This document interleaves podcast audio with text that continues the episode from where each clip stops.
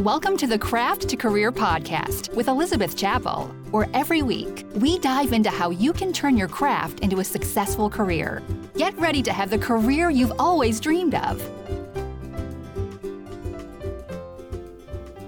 Welcome to episode ninety-three of the Craft to Career Podcast.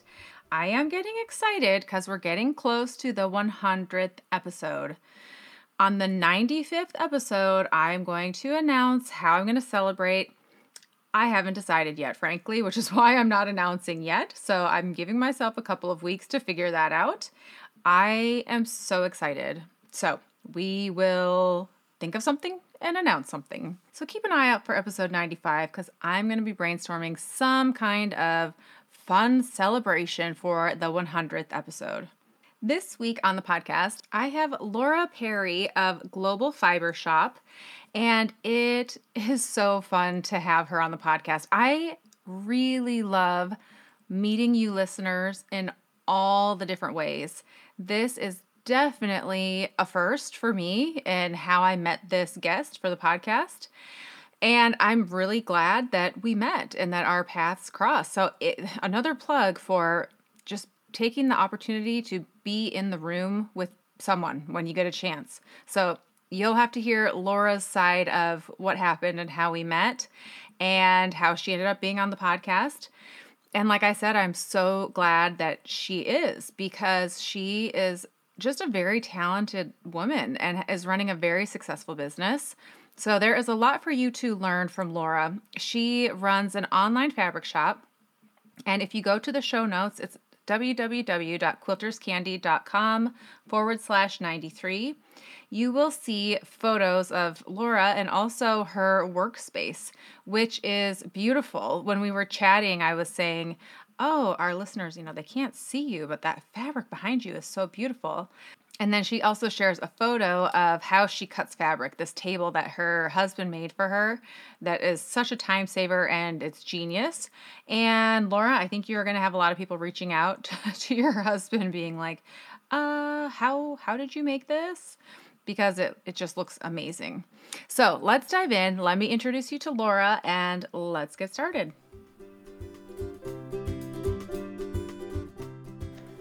All right, Laura, thank you so much for being here on the podcast. Thank you for having me. For our listeners, can you share who you are in the quilting world and what you do?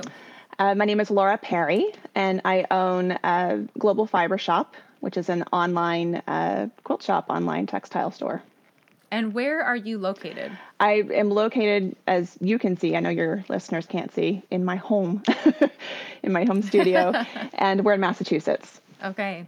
Very cool. So we'll dive into more details, but before we do, I just wanted to share with the listeners how you and I, how this came about. Why are you on the podcast? Do you want to share the story? Sure. Uh, well, you know, they say showing up is, is half the battle, right? So I attended my first mm-hmm. quilt market uh, this past October, and was able, I was posting that I was there and realized that someone else I had collaborated with recently was also there. So we made arrangements to meet up, and she said, oh, I'm going to uh, go over to uh, Elizabeth's book signing. And I didn't even realize you were there until that moment. And I'm like, oh, I'll tag along too. I think that we were probably an hour early or so. You guys were still, oh, were you? You were all still setting up, and um, very graciously gave us the numbers that we could come back and, and see you. I was so thrilled to, to get to meet you in person. Awesome. So this was your first quilt market ever? First quilt market ever. And how come you decided to go? Uh, one of the things, I, I opened my shop, um, it was, you know, I'm, I'm approaching two years now. It'll be two years in March. So I believe this year was the first quilt market they had had in a couple of years because sure. of COVID. Um, mm-hmm. And they have a series uh, before the actual market officially opens called the Schoolhouse Series. And that piqued my interest as a new shop owner. I'm, I'm here to learn all the things. So did you learn things? I am curious which um, schoolhouse things you went to and what was the most, what did you love, you know? Yeah, um, I did. I, I, I feel like I learned something new about the industry on a daily basis. So I, which I love. That's where I'm at my best, is when I'm sort of researching and, and digging into all the things. And I yep. did learn a lot. Um, one of I attended a lot of sessions about Google and how to optimize my website for Google searches, and um, mm, I walked that? away actually feeling a little bit better about what I was doing, feeling oh, like good, I, good. I, I'm I, I'm on the right track. There's certainly lots of work to do, but I'm on the right track. So, okay, you came. Who who did you meet up with too that you had met before and collaborated with? Jessica Elliston. She uh, was a pattern tester for Wellspring Designs, and I had just oh. um, worked with them on a on a the Sundance quilt, her one of her new quilt oh, patterns. Yeah, yeah. Well, I love Casey. She's a good friend of mine. That is so cool. So, okay, then you came in line for the book yeah. signing, and when it was your turn, you said, I'll let you say in your own I'm sure I was all, like, clumsy. No, you weren't. It was so fun to meet people. And I just um, I just mentioned that I had been listening to the podcast, and uh, you have been a wonderful resource, again, because I'm I'm here to learn everything I can about how to serve the customers better and just how this industry works. Um And I had mentioned that I'm a fan of the podcast, and you asked who I was and what I do, and here we are. And did I, I feel like I was the one who was like, oh, we should have, how did that, I don't even remember now. My gosh, speaking of being clumsy, how did that conversation go? Was I like, oh, we I think had... it was, it was pretty, it was brief in the moment. I mean, you've, you got a line of people, mm-hmm. so, but um, you were so kind, and I just mentioned my name and the name of my shop, and I think the shop may have registered, and you said, oh, I would, you know, really be interested to talk to somebody who owns a, a textile shop, a fabric shop. So yeah, you asked me to send you an email and reach out, and I did. Which you are so nice. As anyone who listens to the podcast knows, emails are my kryptonite. It's just not, not my skill set. I have someone in there helping. Um, I get it. I think you were pretty patient, because I think as it does, it takes me a while to get back to people. So thank you for being patient as I'm like, oh yeah, now, how about now? I, so, I get you. It completely. Yeah. So yeah, I, I do a lot of education, memberships.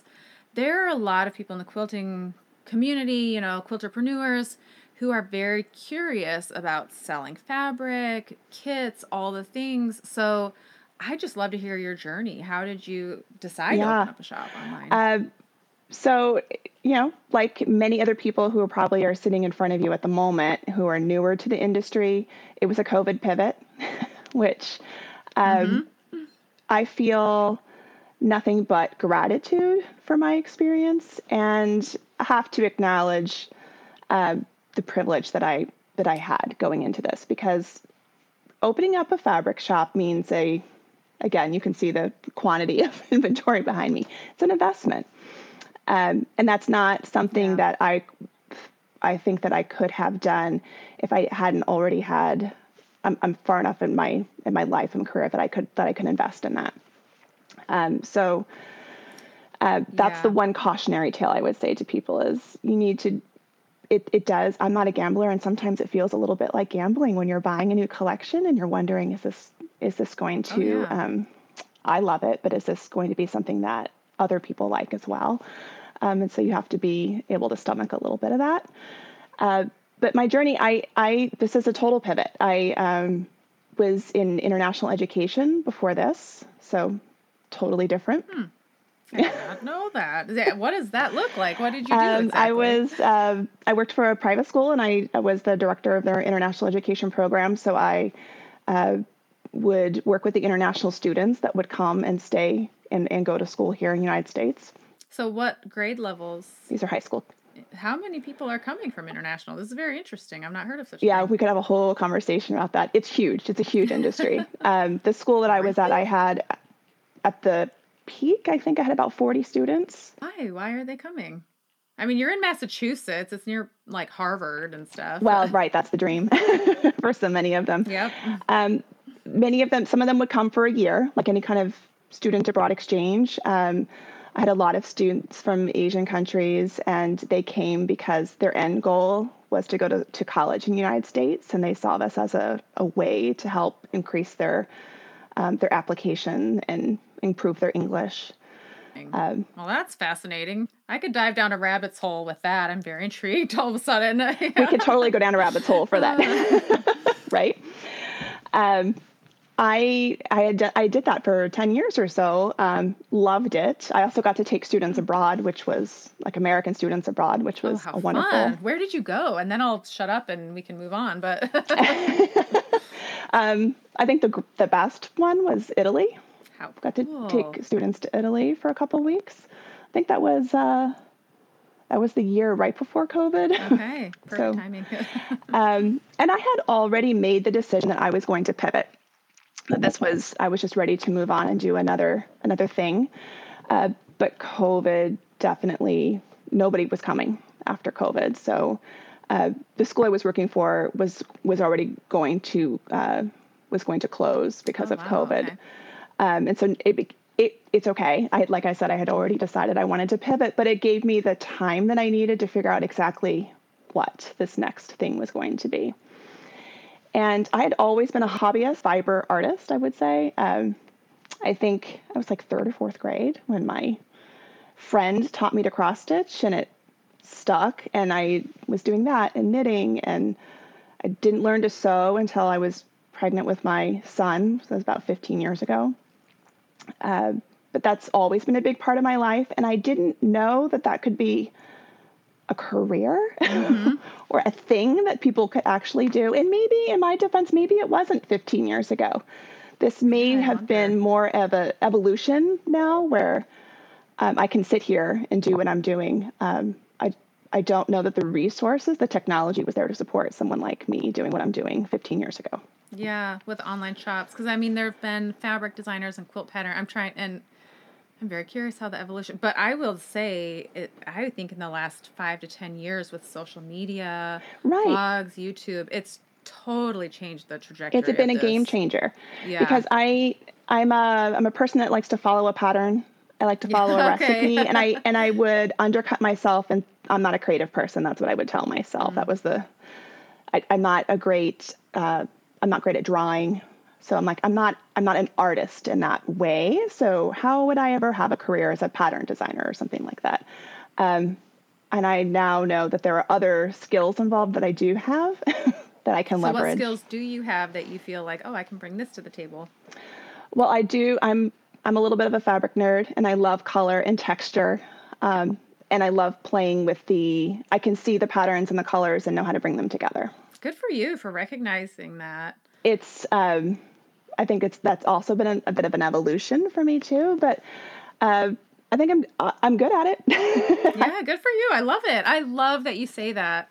Yeah, I have customers who keep coming back to me and, and say, I love these bundles that you're putting together, and um, I have lots of custom requests. But if uh, I think there's a there's a, a segment of people out there who have the sewing skills and the ability to, you know, to put these quilts together, but maybe are intimidated to, to choose the fabrics. It's very fascinating because there are so many different aspects of quilting that can lend itself to a career. Some people love teaching the piecing. Some people love writing the pattern. Some people ticketing you, the fabric.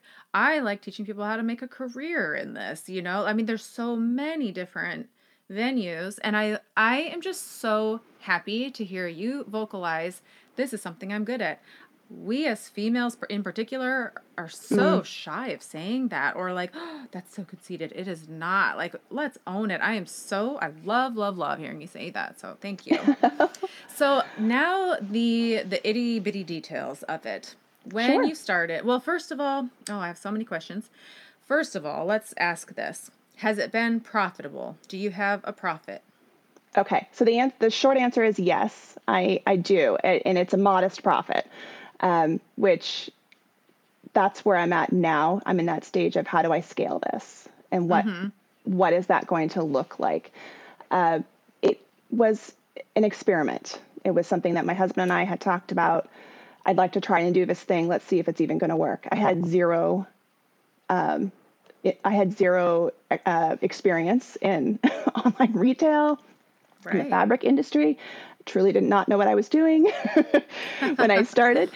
Um, so I wasn't sure if this was going to work or not, but I had an idea of what I wanted to try and do. And I'm happy to say it's it grew way faster than I anticipated that it would. And so I am profitable, uh, but I'm at that point now where I, I need help. Yes. Yeah, I yeah. need help to keep up. Um, and so I need to think through, and that's a lot of what this year is going to be, what, what that looks like. So, okay, you've been doing it for two years, you said? Mm-hmm. It'll be two years in March. Was it profitable the first year? Because let's no. let's talk about revenue and profit. You're going to have a lot of revenue because sure. you're selling, but then you have to put money back into it. Absolutely. So the profit, you know, so the first year, no profit. Nope, no profit, but I was covering expenses.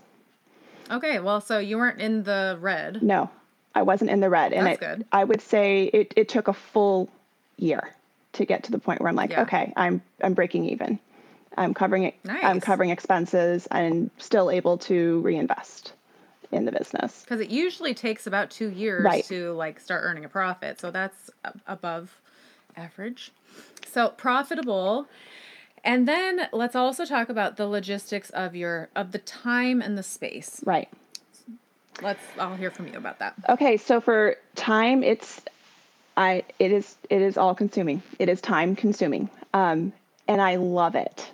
So, yes, good. so uh, the job that I had had in the past was also very time consuming, but, um, and I loved what I did, but I'm also at the service of everyone but myself, if that kind of makes yeah. sense. Oh, yeah. Um, so with this, it's a, there's nothing but a labor of love here. Everything I'm doing, I'm doing because I'm wholeheartedly interested in it. And um, it, it's, It's been wonderful. And I'm also right here in my home. So I'm going to run down in about an hour and go pick my son up from school. And um, I have that kind of flexibility. Um, if anything, I struggle, like everyone who works from home, what, no matter what it is you're doing, with the balance, right? Because you're it's not an eight to five job. Right. It's the first thing I do. It's the last thing I do every day. Um And it's always on my mind. Have you kept a time log? Yeah. Yeah. Do you know how many hours you I work don't want a day or to whatever? Know. I know, right? I don't want to know how many hours. um, I don't. I mean, so in terms of filling orders, um, I I try, and I have the expectation set out there, but it's a Monday through Friday deal. Um, and so when I okay. when I have my shipping times out there, and I say five to seven business days, um, which is where I'm at right now, um, that's Monday through mm-hmm. Friday. The reality is I end up working Sunday nights or Saturday mornings or whatever, but it, it that's, that's the standard. And I would love to be faster right now than that. But again, it's, I need help. Yeah.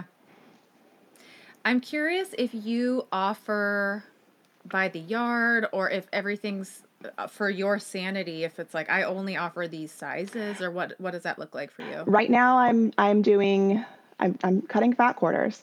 So I don't, I don't know if you can see behind me. Um, mm-hmm. I know that your, your listeners can't, but when I started off, I literally had the cutting mat and the rotary cutter. And I was like hand cutting the fat mm-hmm. quarters, and around the holiday season, my husband walked in. He's like, no, this is not going to yeah, work. This can't keep going. Yeah. um, and he's a, he's an engineer, and that's how his mind works. He's like, we need to sort this out. You're going to lose your mind. I'm like, I'm already losing my mind. yeah, I'm done. It's too late. Yeah. So he, uh, he made me this proper cutting table with, you know, the, the trough thing that goes through it. And, uh, and I use electric scissors. So it's doubled what I can, hmm. what I can cut. But I do, I do bundles. So I do fat quarter bundles, and I do uh, increments of a quarter yard. So I won't, if someone says three eighths of a yard, I ask them to, to round up. That's to protect my sanity and for yes. inventory management. Okay. Well, yeah. So I have so many questions. First of all, do you mind taking a few photos of your, of this area that I'm sure. seeing and the table sure. and we can put it on Absolutely. The show notes. So it'll be, um, quilterscandy.com forward slash 93. So if people want to go see photos of that. And then I'm curious, what platform do you use to sell your stuff? I started off with Etsy because I felt like that was the easiest plug and go platform to, to figure out what I'm doing um, with. And then I moved on to, I, I do have my own website now on Shopify. Um, nice. And again, th- I like Shopify a lot. Yeah. And that's where, again, I, I don't, I don't know without those resources if I would be sitting here um, doing what I'm doing, you know, fifteen years ago, because I don't have, I'm not mm. a programmer. I don't have web right. design experience, and I needed, I needed that infrastructure to be in place in order for me to do what I'm doing. Well, and now I'm thinking, if I were to run a fabric shop, that one thing I like about Shopify, that I'm sure other platforms have as well, and probably Etsy, but anyhow, um, you know, if you buy a bolt and it comes with fifteen mm-hmm. yards, okay, that'll have this many fat quarters. Correct. So you can go in and list exactly how many right. you have. So you don't have to keep that inventory, keep track of I that, do right? keep the inventory in a separate spreadsheet, and it is time consuming. And the reason is because, um, at least for now, uh, Shopify and Etsy, I haven't found a plugin that I, that works for me, that where they will talk to mm-hmm. each other. I know they exist. Gotcha. Um, but for the way that I do, um, so, you know, I've, Art Gallery solids, for example, and I have X amount of this color, but that color is also being used in two other bundles. So how do you keep track of how many you really mm. have available if you've sold ten bundles and six yards, for example? Um, I haven't found a plugin that can handle that kind of math yet. I will say, if there are any engineers right? who know how to make computer programs, I've got There are some holes there are. out there that if I had the skills, I would totally develop these platforms. One is a membership platform, and then there, here's one. Like, please, if you have that skill set, talk to us. We have a program that will be hugely it's successful. It's just a matter of time, right? Someone's going to figure this out. Um, and right. I do. I wish I, it was I've me. I've tried some platforms are getting, some little plugins are getting close. They just can't quite get, they haven't quite pieced it out completely yet. Um But I, I bet you, I bet you soon. It's coming soon. I hope so. Me I too. so wish it was me. I wish I had that skill set. I just don't. So I don't either. Well. Yeah. So, okay. You do still have your Etsy shop then? I do. Um, it's Etsy has its own universe, its own, yeah. I, I mean, people are accustomed to shopping there. So I feel like I can't completely shut that off. Um, and they've been, It's it's been a very solid revenue stream. Um, the the downside is I lose a little bit of control with that, right? Um, and the way things are listed are are I personally would find it more um, time consuming to shop there than to shop on a website or my website because of the way things are listed, and that's just Etsy driving the way it's listed. Yeah. Um, but. You know, with my website, I can have it listed the way I'd like, but I have to drive my own traffic to the website. Well, and that's the thing, because people would have to know to go to you. I Correct. still go to Etsy from time to time if I'm looking for something, for sure. because it's like the Google of finding right. fabric or whatever, you know? So, right. yeah, I still go there. So I think that's smart. Um, have you ever had someone buy something and you have, you've sold out of it? And for sure. Like, uh, how, how, I mean, let's hear worst case scenario, how that played out, and best case scenario, how that played out for you um, real life. Absolutely. It happens. Um, and I feel horrible when it happens. Most of the time people are very kind, and I try to look through my orders on a daily basis to see where I think that might happen. Where it, where it happens the most often is when I'm having a sale, and it just goes faster than I can, mm. than I can keep up with. Um, and one of the things that I have started to do is I'm probably going to move away from selling yardage on Etsy and just put my bundles there.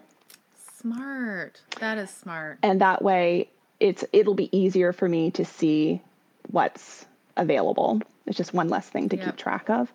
Um, and yeah, I, I offer them the refund right away, and everyone has been really kind and understanding, but I'm a Good. consumer too. You haven't had anyone?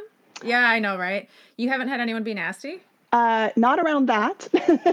Okay, what areas have you had the frustrated customer? Um, we all have them. So. We all have them. I mean, I think that the way that people get frustrated are people who, uh, who may not really understand exactly what it is they're purchasing. Um, and, mm. and, you know, nine times out of ten, I, I can really count on one hand how many times I've had a customer where I was like, okay, that was really out of line. One of the funniest ones I had was I made a um, a quilt kit um, with one of my, you know, strongest collaborators, which has been Suzy Quilts. I made a quilt kit for her that was oh, awesome. probably one of my best selling quilts too. And it was just black and white.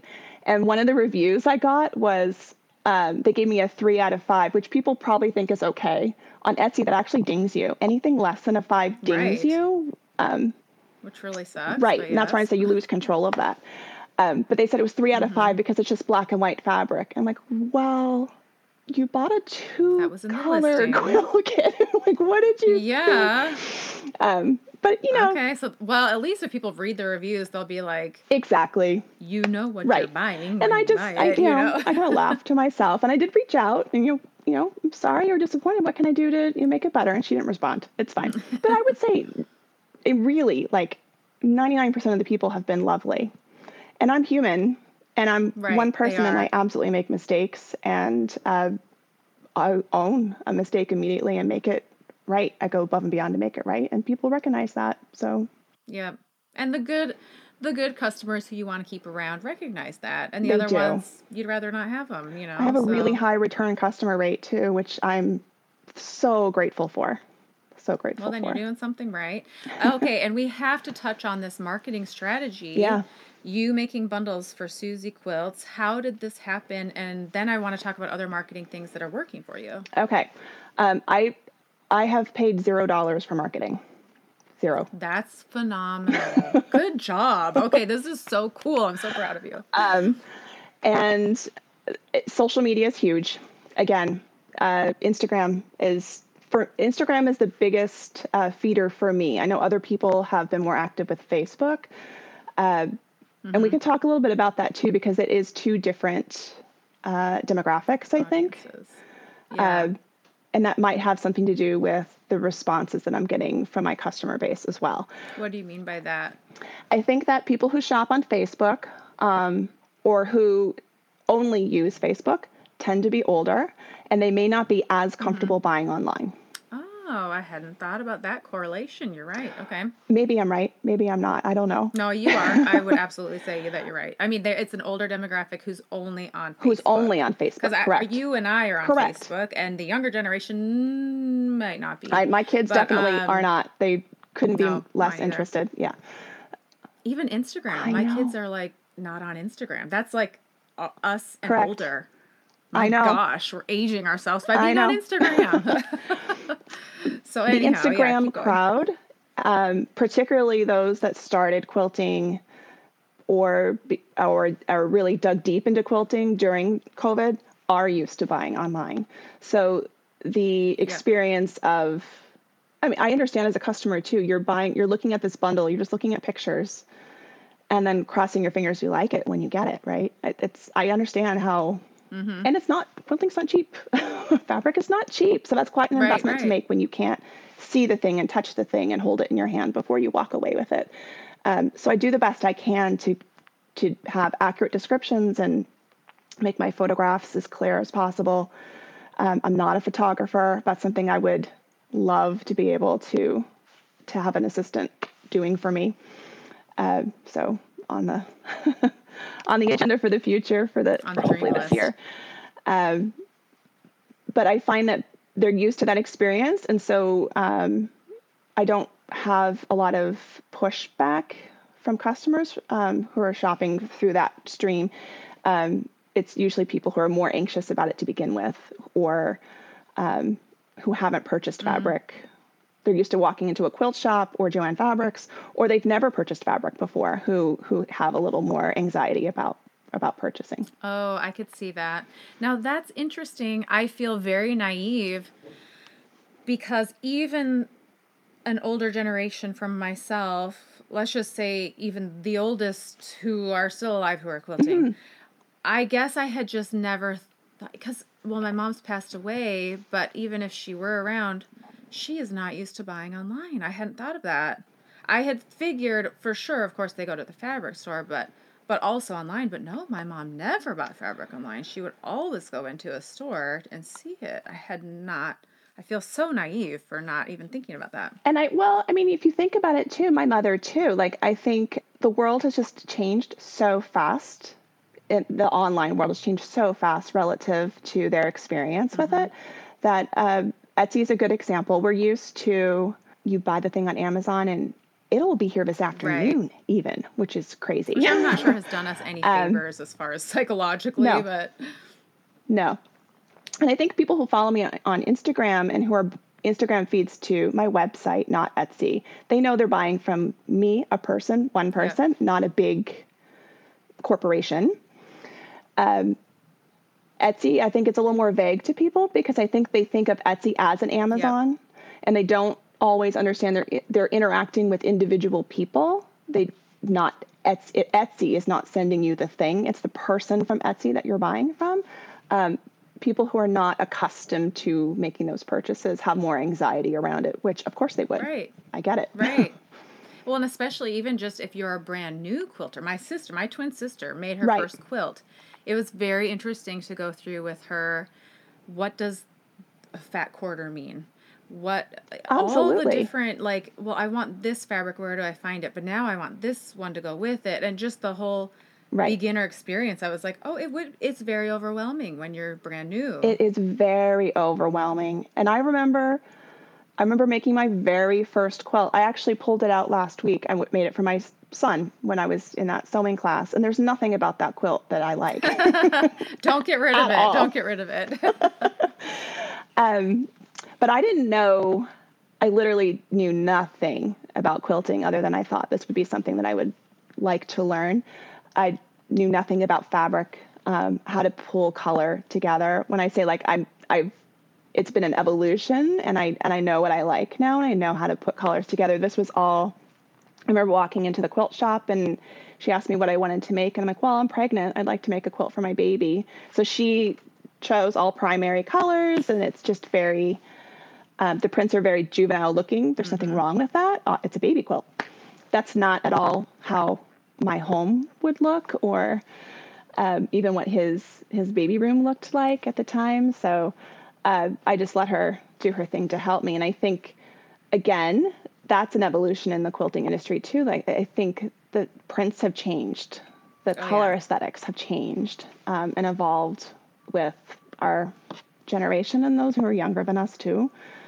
Well, and I, obviously, I designed for Art Gallery, but right. they were my first love in fabric. And I think me that too. was because I grew up with my mom, who had a very different aesthetic for me. And even when we went to the quilting shops, I'm like, they don't have anything.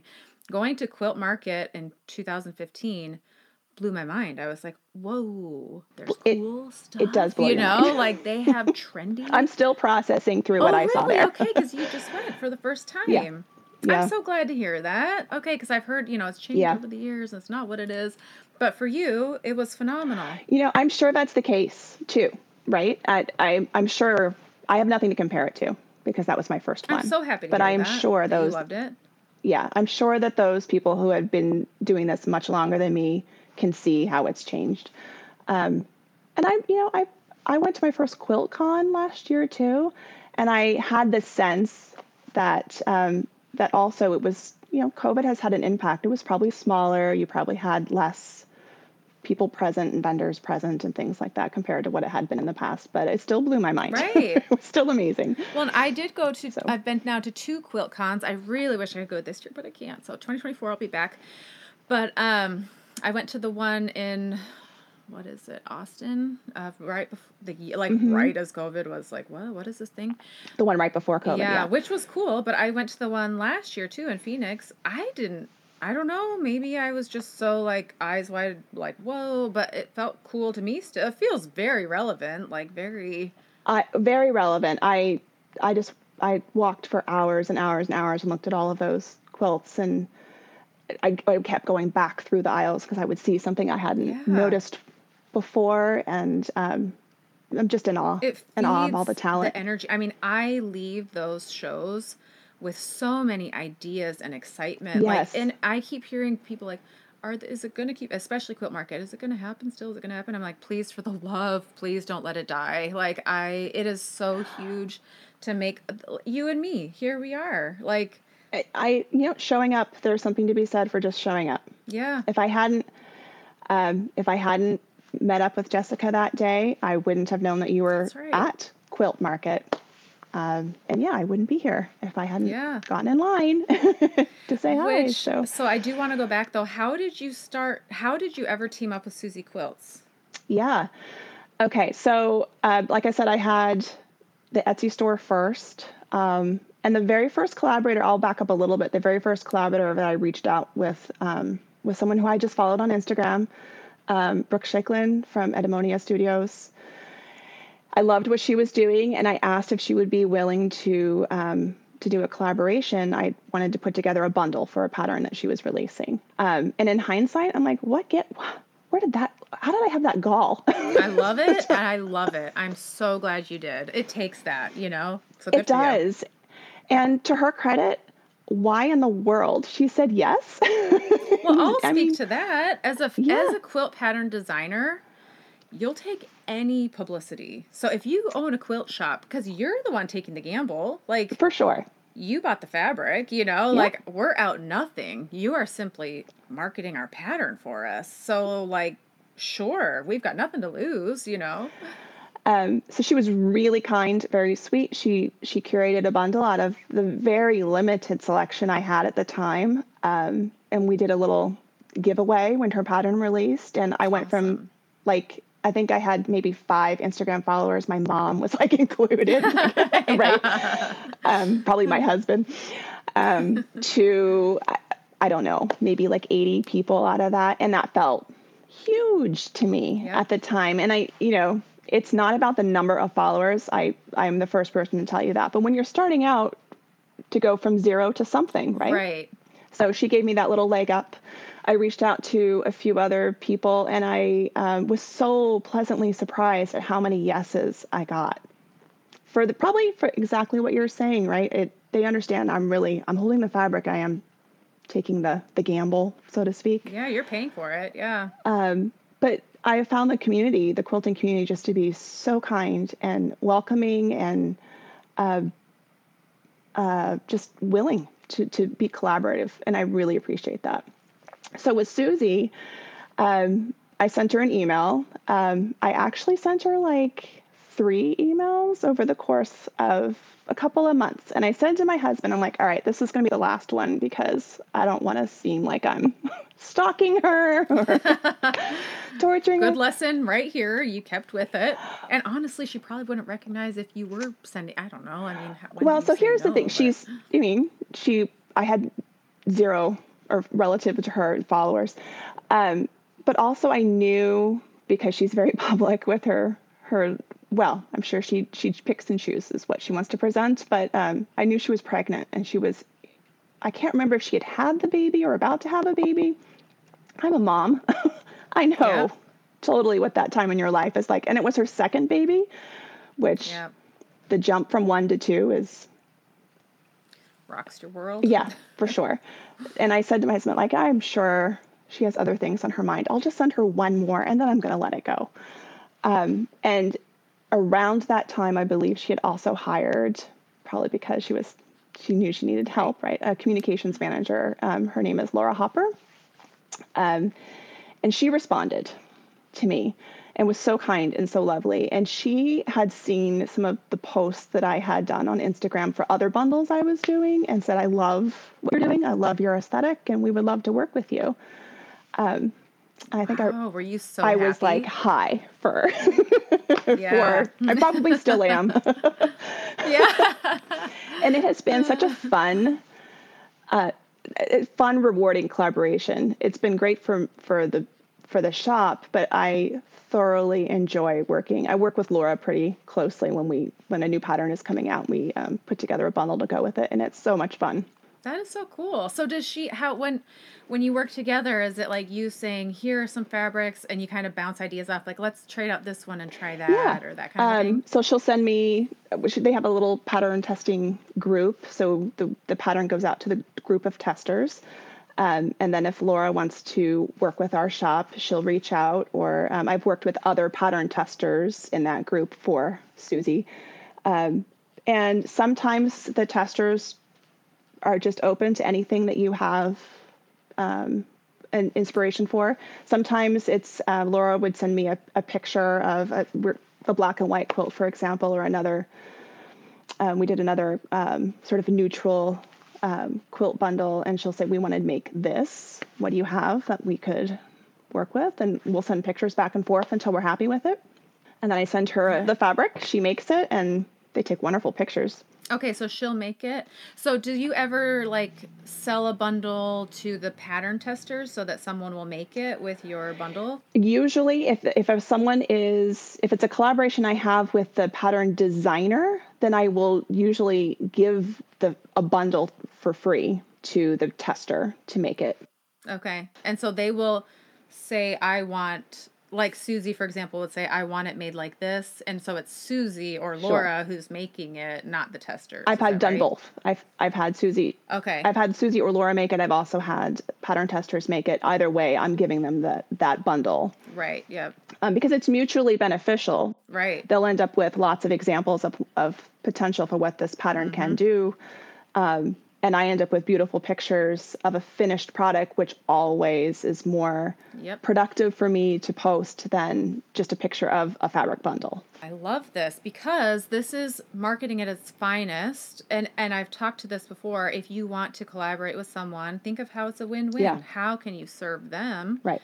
Because they're going to be serving you. So there's always a way to find. And people are like, I don't have many followers. I'm like, take work off someone's plate. You know, do something for them. There's always something you can offer. For sure. And that will be a benefit. And I haven't forgotten what that's like. I mean, I now have, it's still very modest following compared to what you would have or what Suzy would have. But it's an engaged group that is, yeah. that is um, purchasing from me, which is wonderful. And I know I have more than maybe other people who are starting out. And I have worked with other pattern designers who are just getting started. And I love it. It's been wonderful um, to work with them and to, I'll, I'll offer the same thing for them. I, I give them the, the bundle and, and I get wonderful pictures in return.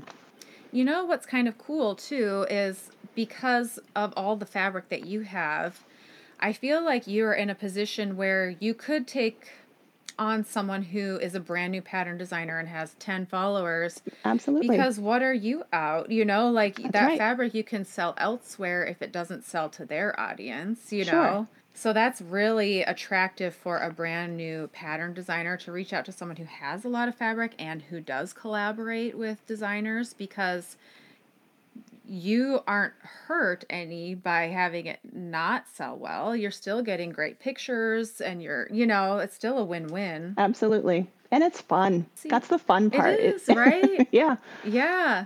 Have you seen different um, designers, obviously not names, but some have much more selling power than others? I mean, there's definitely a correlation between um, the celebrity... pseudo celebrity quilters out there. Um, if they are posting something that, that you've collaborated with, it sells more. Um, it's reaching mm-hmm. a lot larger audience. But I've also um, I've also done bundles for people who uh, don't have as um, large of number of followers, or they're just getting started. That's done very, very well. It, it's sometimes hard awesome. to tell what the, what will be the hit. Hmm. Sometimes I just know too. Really? How so? Uh, well, I know I you have an instinct, I guess. I, I I I saw when I saw the pattern. Uh, this would be not this past year, but the year before. I think Suzy did a pattern uh, called Holiday Party, and as soon as I saw it, I'm like, oh, that's going to be really popular. It was just really sweet. It's accessible. Um, it was nice for beginner quilters, which I think even more experienced quilters like those easier patterns. I do yeah. because I like the instant gratification. Yes. Right? I mean, we look at those complicated ones and it's like, oh, I'd love to have that, but we need a quick finish. So you just need it, right? Rewarding it, and beautiful. You need it to keep your your your mojo going for sewing, right? Your sojo. Yes, because if every quilt takes a year, like, right. nah, you can't do that. Right. Well, and I am thinking too, I remember I had a pattern come out that I thought would be really popular, and it wasn't. I'm not even going to say the title because some people have bought it, and I'm like, oh, thank you for buying that one. But um, and I don't want to detract anyone from buying it. But I reached out to a fabric shop who I love, who I feel like is fairly successful, and I asked for them if they'd be interested in putting together a bundle, and they did. And I know it didn't sell well. I just know it. And it was very humiliating on my end. And so sometimes you may want to reach out to someone who has a bigger audience, but it might, it doesn't always mean that it's going to sell well, you know? That's very true. And sometimes the patterns that I think, like my Better Together, I talk about that a lot. It's so simple. It's my oh, bestseller. Yeah. Like those bundles, people who put together bundles for that, it's like boom, boom, boom, boom. It sells. And you just, it, there is a bit of a gamble of what's going to work and what's not. Have you ever put together something where you're like, oh, this will for sure be a hit, and it wasn't? Yeah, that's definitely happened. So starting out, I went really, I started off with solids only um, because solids, I know there's always going to be a market for solids. And then I started to dip into the patterns. Well, when you start, I think the first, uh, the first person or the first uh, a company I got a, a wholesale uh, group with was Checker. So if you go onto the Checker's website and start looking at patterns, your brain will explode. Like, I don't even know where to start yes. with how to narrow this down. I can only have so much space. And I'm not trying to conquer, I'm not trying to conquer the sewing world in that regard. I can't hold everything, obviously.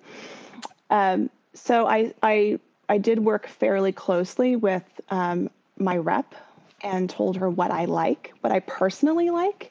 And she was invaluable to saying, okay, I think you should start off with, with these three. Look, look at what they're doing. Look at these three manufacturers and what they're doing and see if there's something from there that you would draw from. Um, and eventually I ended up getting a, a contract too with, with Art Gallery.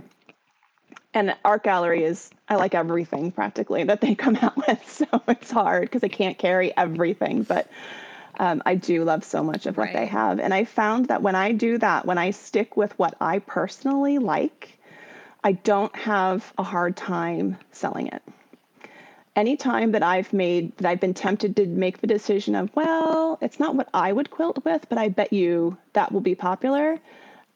I have learned Um, the hard way that I have a harder time selling it. And I don't know if it's because I don't think that it's my, I don't think it's personal to my aesthetic. It could just be because I love it.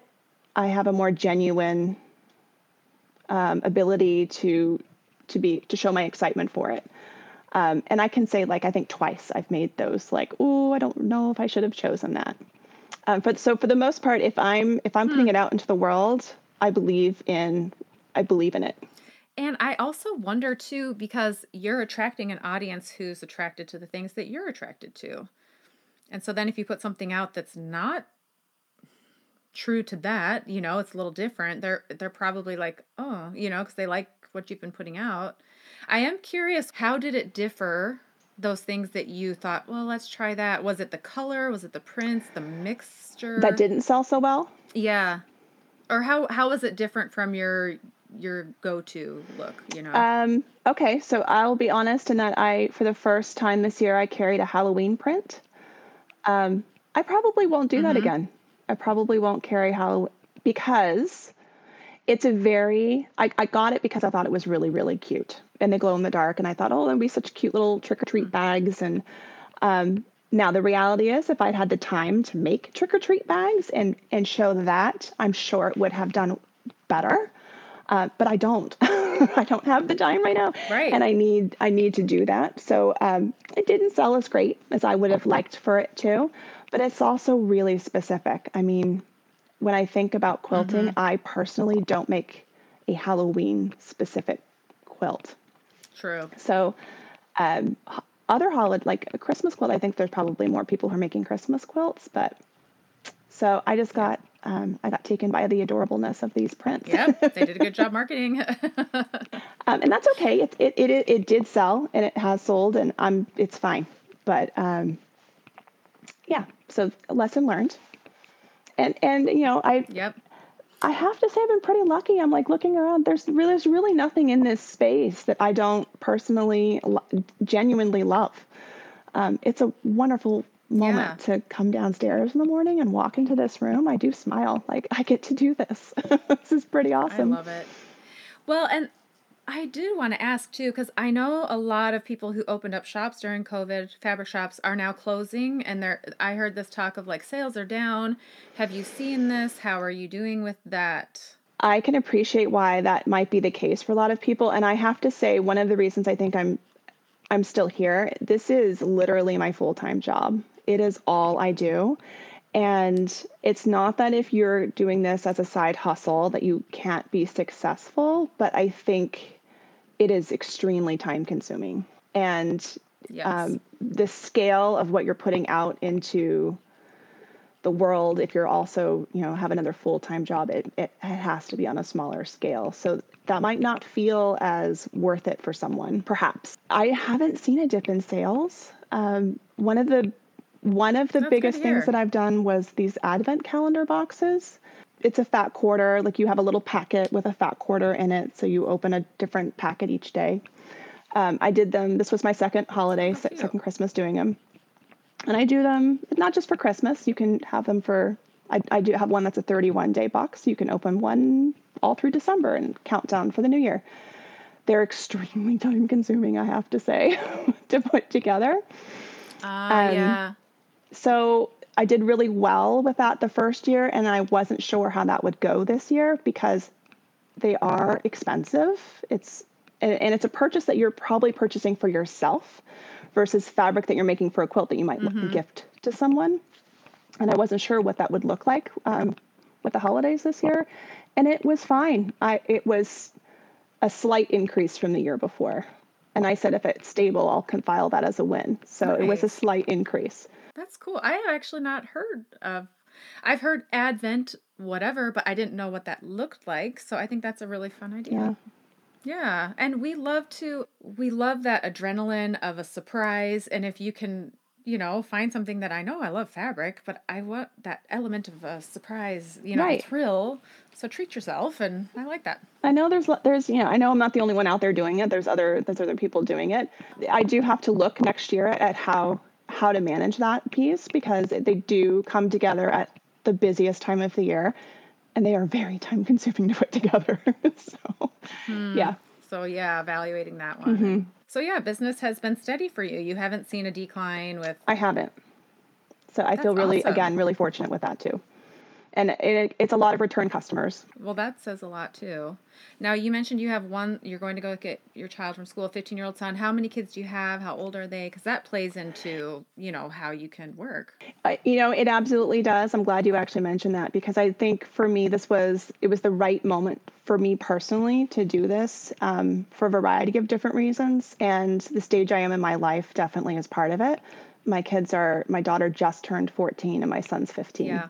So I like very much still picking them up at school and being here when they're home from school. Um, but they're also, you know, I'm not, I'm not making after school snacks yeah. and I'm not, certainly not in the diaper stage and, right. and all of that. They're not, I'm, you know, teenagers have their own challenges for sure.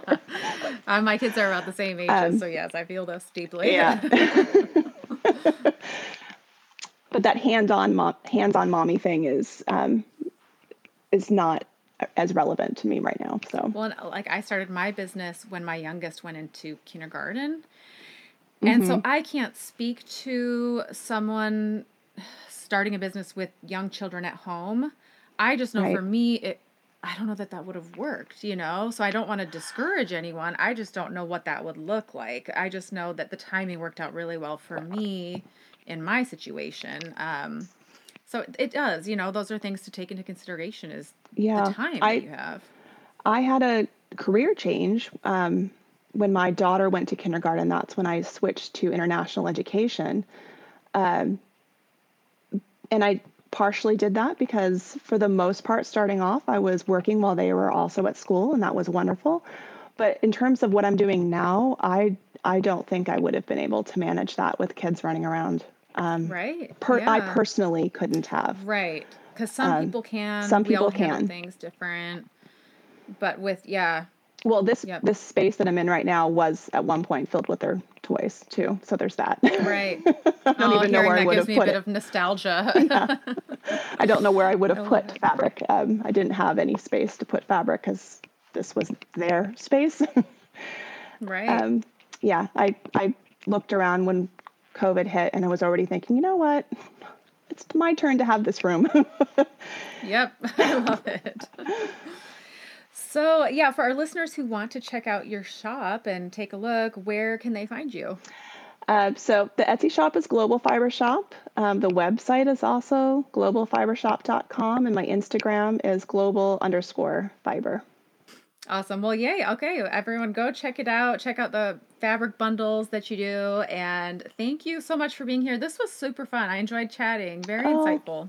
Thank you. Yeah, it was wonderful. Thank you for having me. Laura, thank you so much for being on the podcast. It was such a pleasure chatting. It's really neat to hear how you have had success and how you're very savvy with your marketing. I love it. And I know our listeners loved hearing from you and learning from you. Just such a pleasure. If you have not already, please leave a review for the Craft to Career podcast. Let me know what you think of the podcast, if you're liking the show, how it's helping you with your business. And next Friday, I'll be back with a brand new episode. I have Stacy Tuschel. She is actually a, a mentor. I'm in her mastermind this year. She is amazing. She runs two, one brick and mortar and one online shop. Both are seven figures, uh, very successful, and she helps business owners. It's called Well-Oiled Operations. She helps business owners run their business like a well-oiled operation. And so I can't wait to introduce you to Stacy next week and to let you learn what you can from, from her, from my mentor and my mastermind guru. So join me next Friday when meeting Stacy Tuschel. Until then, have a wonderful week.